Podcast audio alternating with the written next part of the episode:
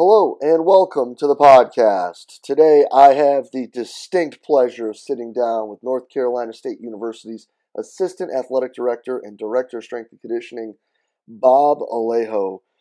Bob will also be on the docket hitting lead off at the 2016 seminar. And today, guys, we are going to actually talk about what a sports scientist is. You know, Bob actually put a post out on Facebook that Anthony Renna picked up and put on strengthcoach.com that it's really just a brilliant question as to this entire new I don't know what we want to call it, this new move towards calling people sports scientists who really are just collecting and analyzing data, which is really what we've done all along. So Bob starts out asking them a question, you know, what exactly is a sports scientist? And then we get into, you know, the issue with this trend of, of creating these new titles and the pros and cons of it, things that have come for a positive and, and things that have been a negative to it. We then get into the role of big data when it comes to strength and conditioning and how that's kind of fit into what we do all along. And then Bob starts talking about what he sees the difference between a scientist and science based training, and then where the art factor of all this fits in on top of it. Uh, we then start talking about how all of this really, you know, it just fits into what we've been doing all along. Looking at numbers to drive your training based on the science that you can find and tying it all together to make sure your athletes are imp- improving and performing at their highest level possible. And then we start talking about this athlete-centered model and where strength and conditioning coaches fit into it. It's uh, it's really an interesting talk. Bob's a guy who's he, he's obviously seen it all. You know, coming from multiple schools in California, you know, UCLA and Santa Barbara, and then getting in with the athletics twice, and now coming out working at, at NC State. He's he's a guy who's actually one of the greatest resources that I've ever come across. And he's a super person, and I, I can't be thankful enough for him spending the time with us today to, to talk. I hope you guys enjoy the talk as much as I did. Let's get right to it. Yeah. And here we go. Coach, thanks a bunch for taking some time with us today, bud. It's uh it's an interesting topic we've got, one that a lot of people have been able to read, but but let's talk about the article. Well, so I said something on Facebook, got good responses, and essentially it's just one of those things where I, just, I, I, mean, for lack of a better term, I'm, I'm fed up hearing about sports scientists who aren't sports scientists.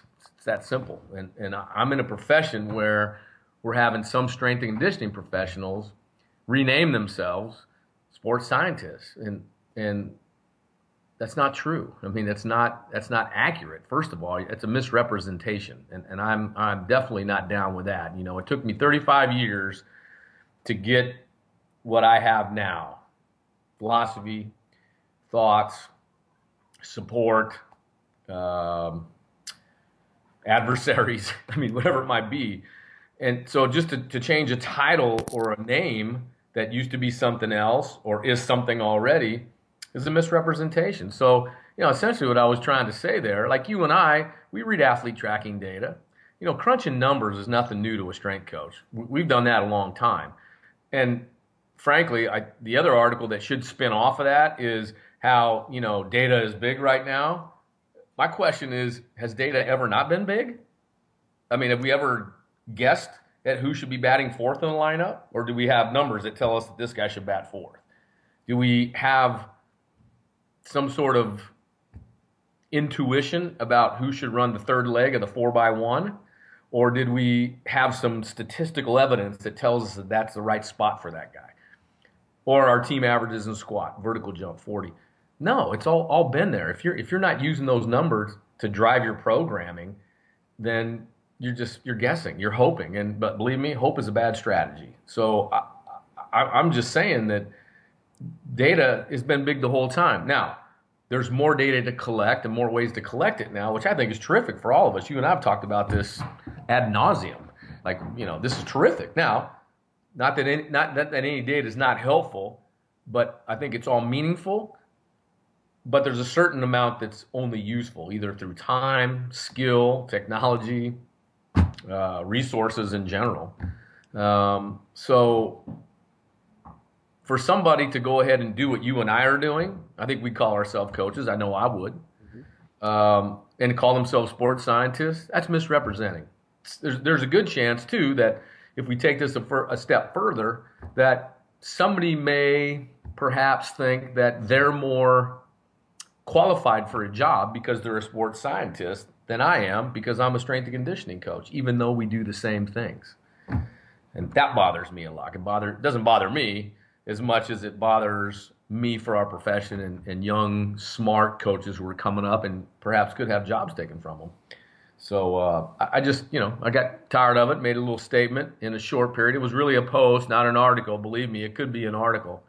Um, but I wanted to address that topic, and I also wanted to make sure I mentioned that it, you know, part of it's on us. You know, we've we've we've taken. I think I put in the article there. I think we've taken great license in changing titles. I mean, there's got to be eight titles out there that have the same job description where else and what other job is like that, right? There, there is no nowhere. They, they keep their same vernacular, their same titles. Look at how many times we've, you know, we, we've changed and grouped, categorized different exercises and philosophies that already existed and changed that name two or three times instead of just leaving it the way it was. You know, I think I've said this before. I got asked, it must have been 10 years ago, maybe 15 years ago. I got asked at a conference one time Hey, Coach, do you um, have you ever heard of and rattled off this huge alphabet laden name that I I had honestly not heard of? But knowing what I know, I told the guy, "Hey, no, I haven't heard of that. But if you tell me what it is, I'll tell you what we used to call it." And I, it's it's really that's really the truth. I mean, I'm not I'm not trying to be like I said. I'm not trying to be flip, but it's uh, so you, you'll see some more of that coming out. I think there's lots of things that I think now I'm I'm old enough and maybe have some impact in the industry where I could say something and it could turn the light on at least in one guy. Um, and if there's more, then that'd be great. But uh, I think the stuff needs to be said.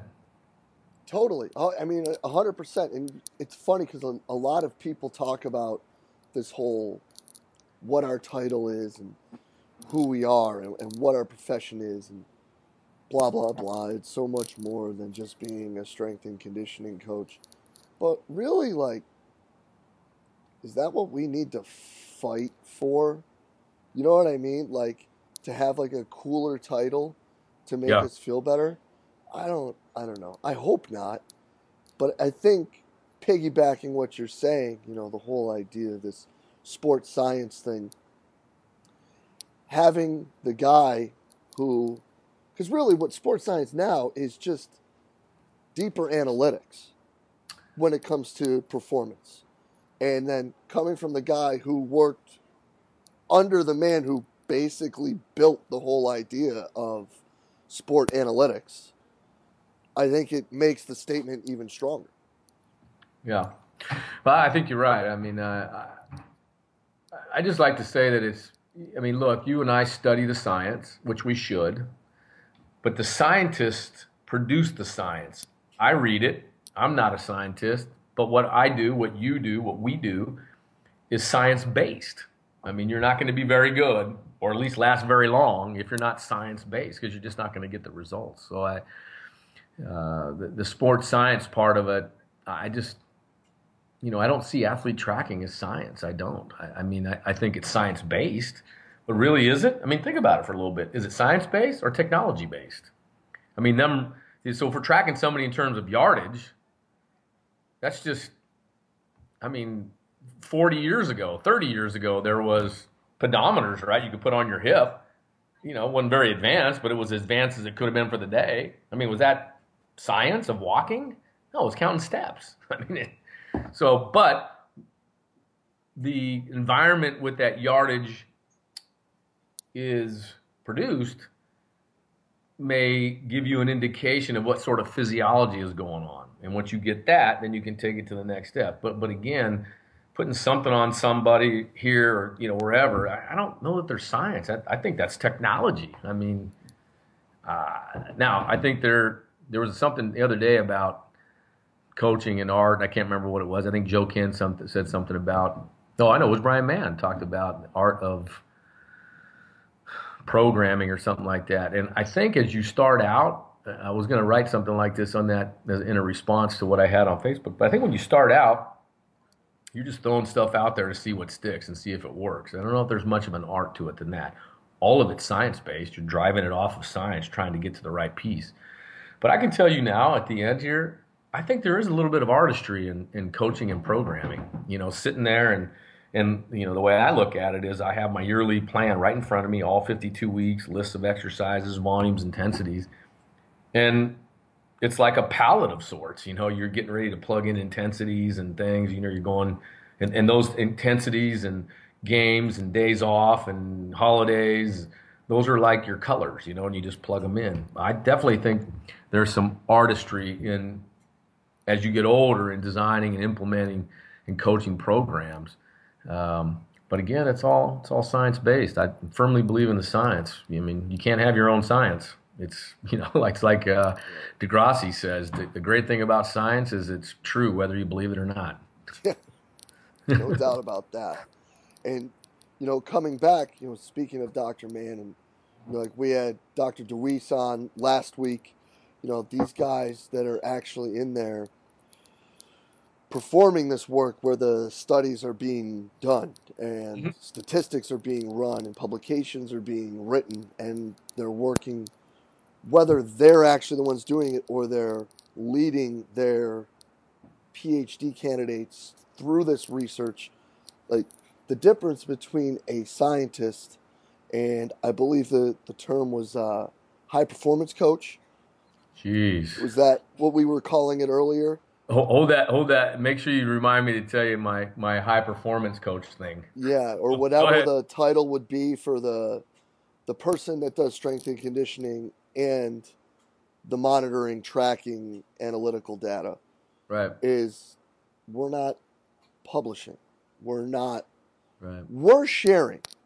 You and I, like, yeah. hey, so when we're hitting heart rates like this, our readiness yep. is like that Yep. What are your guys like? Like, what training did you do prior? Do you think this, like, we're sharing, but we're not sharing in the Journal of Strength and Conditioning, right? You know, research. We're not sharing in the ACSM. So, right. I think that when you're when you're saying, like, I think that the sports science thing was probably kind of like an easy way out to make a name. Um, Could have been. And it's kind of catchy. So I'm sure people were like, "Ooh, that's cool. That sounds neat." Yeah. Because a lot of us, I mean, like I'm, I'm, I'm a nerd, so like that that would that sounds catchy and cool to me. But what about, um, what about your thoughts with all of that?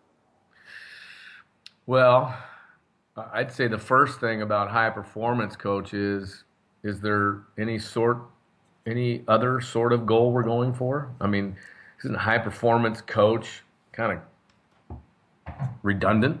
It's from the right. It's from the Department of Redundancy Department. I mean, high performance coach. No kidding. Uh, that's what we're all doing. We're trying to get the best performance. Elite performance now, I've been thinking about this as I'm starting to prepare for my defense against some of these naysayers, you know. Uh, elite performance, elite that's difficult now because elite performance has only one category right? Elite performance is world class, not national class, not state class, not conference class. World class. When you say, hey, you know, I want elite performance, you have to be careful. I mean, because frankly, there's tons of schools that are never going to have elite performers ever. So to say that, hey, uh, you know, we're training for elite performance, that's an unreasonable goal. And you and I both know if you set an unreasonable goal for athletes, you're going to lose them because you're not going to attain them and they're not going to trust you. Um, but elite numbers is possible. We can get elite squats, elite bench presses, elite vertical jumps. You and I have seen that in our day. Mm-hmm. It, it, the kids may not be elite athletes, but again, that, that's not our charge, right? So when I say high, when I hear high performance coach, it, it kind of it tickles me a little bit. Like, what else would you expect to try to do to get the best performance? Yes, um, and along the lines of what you're talking about, fixing that title up, you know, I mean, I think I think we'd all agree that most of this impetus is coming from Europe, where they have I wouldn't say performance models, but they have a model of performance staffs. And as I said in that article, I will tell anybody who will listen, I'll stand up on top of the desk and proclaim it to be true that the best athletic performance team model is one where the athletic trainers, strength and conditioning specialists, um, sports psychologists, and nutrition is all into one. You could add therapy if you have that sort. I mean, in Europe they have this wider group of folks where you have, you know, uh, uh, rehab strength conditioning coaches, uh, you know, so on and so forth. But those all work as a team. Like they're all together every day because what we do, Jay, happens every day. Either we're doing one, two, three, four, five, or all of those things every single day. We're encountering it, right? Mm-hmm. So it's not as if it's not as if somebody can supervise that by monthly. you know, it's got to be somebody who's in charge. And if you're good at what you do in this business, you've led staffs, we all speak the terminology. We've all been involved with rehab. We've been involved with nutrition. I mean, the first sports nutritionists on campus were strength coaches, and in some places it still is strength coaches. And so I think the most viable candidate for that, if they're successful and experienced, is a, is a strength and conditioning coach. He should be the director of that group. One director. All those other uh, disciplines are underneath, where it should be. Where coach comes to me and say, how's Jay DeMayo's rehab going? I pull open his folder and I've got all that stuff right here. Well, coach, he's training three times a week, lower body modified, upper body full go. He's getting rehab every day at 2:15. He's meeting with the doctor a week from Monday. Sports psychologist is keeping him straight, you know, keeping him excited, enthusiastic, even though he's going to be down for six weeks. There you go. Instead of him having to making four phone calls or have four conversations or have me not know what those other things are doing or nutrition not knowing what strength and conditioning is doing. It's got to be one thing. So I'm all about that model. I'm all about that model. Mm-hmm. But uh, in terms of the title right now, you know, sports scientist, I'm not buying it. Unless, unless you're taking, you know, like I said, you're taking muscle biopsies and EKGs and determining what's happening there and solving the scientific problem. But in terms of, you know, high performance, again, you know, barring from a system that's had that title, but that high performance is just a title. What we need is a, an athletic performance team. And that's what we need. And I think we can do that here, although I will say, I, it sounds to me like in most places that, um, and I could be wrong here, but not here in the States, that everybody gets a little, they're a little selfish about who's talking about their stuff. You know, instead of saying, Oh, by the way, are we talking about the kids here? We're not talking about you. We're not going to talking about your staff or your unit. We're talking about how your unit helps the kids. That that's probably not as common as we'd like it to be. Hundred percent.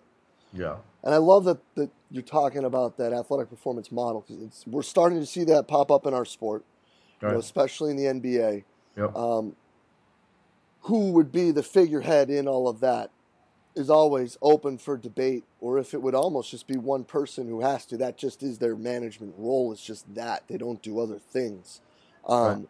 But I think that that whole building from, you know, people like when we were up in Boston last summer, a lot of people were talking about how you can't have silos and things of that nature. But I think it's more like you need to have silos, but it needs to be built like the Olympic rings, where everybody can kind of work together and, and build these things in a little bit.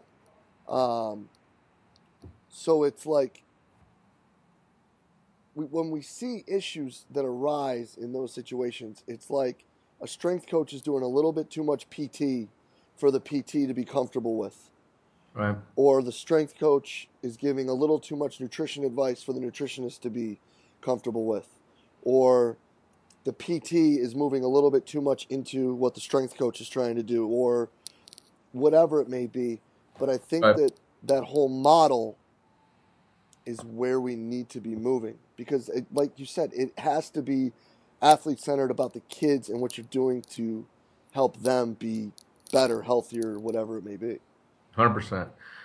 I, I mean, again, I I don't think I'm biased. I'm sure there's some bias in there, but I think a strength and conditioning coach is the is the only one of that group who's been exposed to everybody else in that group and has had some role in there. I mean, the second chapter, you know, or second part of the semester in, in, in exercise phys 1A is nutrition. We're, we're exposed to it right away. And we've been, you know, the sports nutrition thing is not new. It's not new. Uh, and we were the ones that were doing it. I mean, we were doing it by ourselves, and in some cases, still doing it by ourselves at many, many places, mm-hmm. professional and collegiate. Um, you know, we work in the world of rehab because we have to learn how to make that return to play. I mean, there's rehab and then there's training, and then there's that link in between where you kind of cross pollinate. Um, and when I was with the Oakland A's, when they were ready to go, when they were pain free, I did the rehab. But under the trainer's, not guidelines, but under his restriction and limitations. And he trusted me because he knew that I'm the one that knows how to get guys to run. I know what to look out when they run. I mean, that, that doesn't, that makes complete sense. That's what we do. We're biomechanists. We know what we've seen there.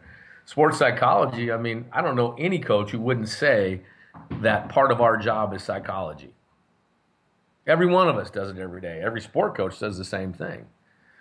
But we also look at it in terms of athletic performance, sports performance, general motivation. I mean, all these things. So I, I think we're the ones, again, I, I don't think a guy who's, hey, I'm a strength and conditioning coach for four years, I can run that model. I don't believe that to be true. I don't know what date that is where you say, okay, I could be the one that runs the sports performance uh, team, but I think an experienced, um,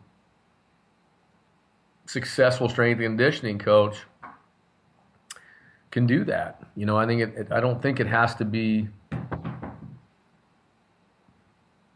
somebody with a lot of years and not successful. On the other hand, um, I, am not sure that you know years is the biggest piece of it, but when you have the two together, they're the ones that watch me. Who else is going to understand what we do? Right. And we do it every day. So that that bi-monthly meeting that you're going to have with your supervisor, that's not going to help anything. I mean, you know how many things happen in a two-week period? So the director should be a guy who's got that strength and conditioning expertise. Well, we're working with those guys every single day. If we're not lifting, we're conditioning. And if we're not lifting and conditioning, or just lifting, just conditioning, we're at practice, warming them up, we're watching that. I mean, there's so many. I mean, we see these guys every day. Athletic training doesn't see every kid every day. Academics doesn't see every kid every day. Um, they have nutrition every single day. Do we have enough nutritionists to walk those kids around? No, but we have a strength coach that's in charge of every team. So it just makes it just makes sense to me. I don't to me that's kind of where the science exits the door, and then just common sense comes in. I I, I would be the first one to advocate for a strength and conditioning coach or a, a super experienced background in that area to run that model. Well, I couldn't agree more. I think that, and if not, it would have to be someone who would be um, able to to to put that hat on as well. You know, if if they're not specifically a strength coach, um, someone who at least like uh, like a PT who's got good strength and conditioning right. backgrounds to them, um, I think would be a, a, good person as well.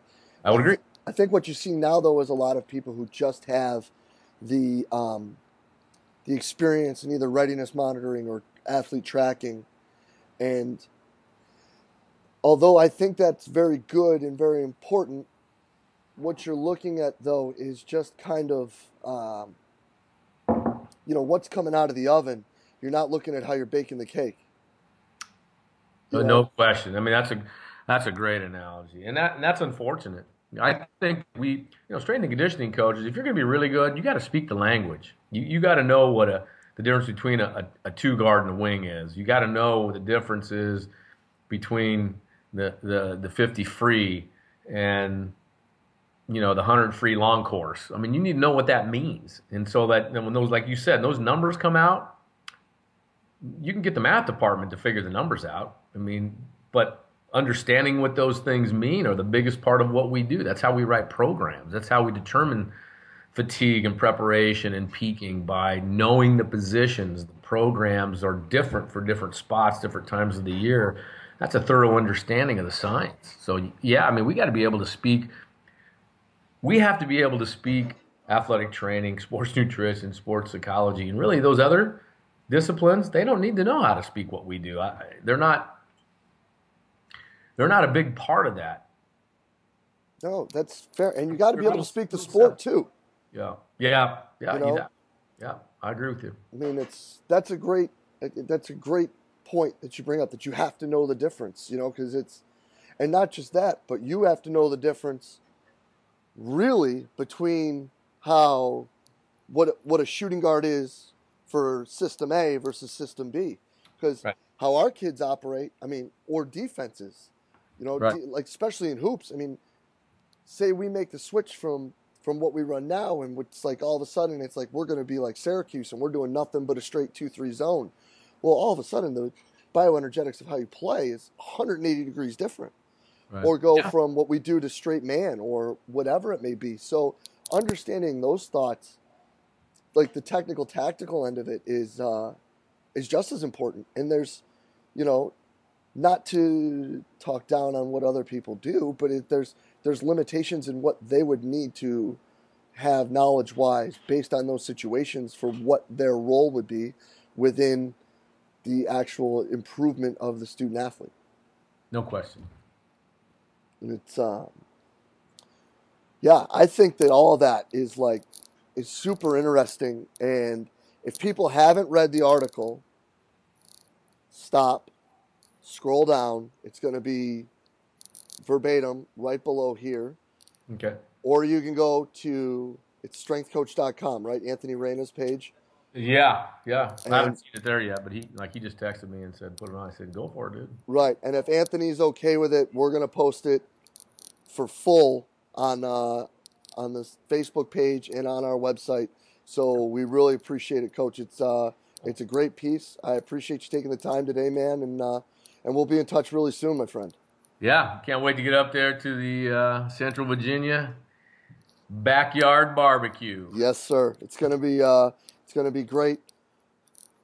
Hitting leadoff now, so just so you know, it's uh, be there early Friday afternoon, folks. Coach Alejo's hitting leadoff. He'll be ready to go. Bring your thinking caps, and uh, and of course, be ready to, to, to talk stories and and shop afterwards over a soda pop or two and some some burgers and dogs. Excited, man. Thanks, Jay. I appreciate you asking me to be on. Hey, appreciate you being on, Coach. Great seeing you, bud. We'll talk soon. All right, brother. Take care. Later. And a huge thanks to 2016 presenter and NC State Assistant Athletic Director and Director of Strength and Conditioning, Bob Alejo, for taking the time to talk with us. Guys, and I think he raises some really good points and some interesting questions, and we'll be interested to hear what your thoughts are on it. Uh, you know, it's it is something that I mean, Bob's been around and, and he's seen it all, and, and he understands the history of the whole situation. So hearing his take on it I think is really important. So I'd, I'd love to hear your feedback. As always, guys, if you enjoyed the talk, please share it in the social media outlet of your choice. If you have any questions, thoughts, comments, anything, fire them below. You know, Bob's not a guy that's going to hide. He, if you have questions, he's going to answer them. And to be honest, he's he's a big reason behind what we do here with the podcast. So it's it, it's an absolute pleasure to be able to sit down and talk with with Bob and and hear him and pick his brain about these things. I hope you guys enjoyed this as much as I did and are excited that Bob will be here on campus July 15th and 16th to hit leadoff for the 2016 seminar. Hope we can see you guys here this July. And thanks again for listening, and we will see you back here next week with another awesome guest.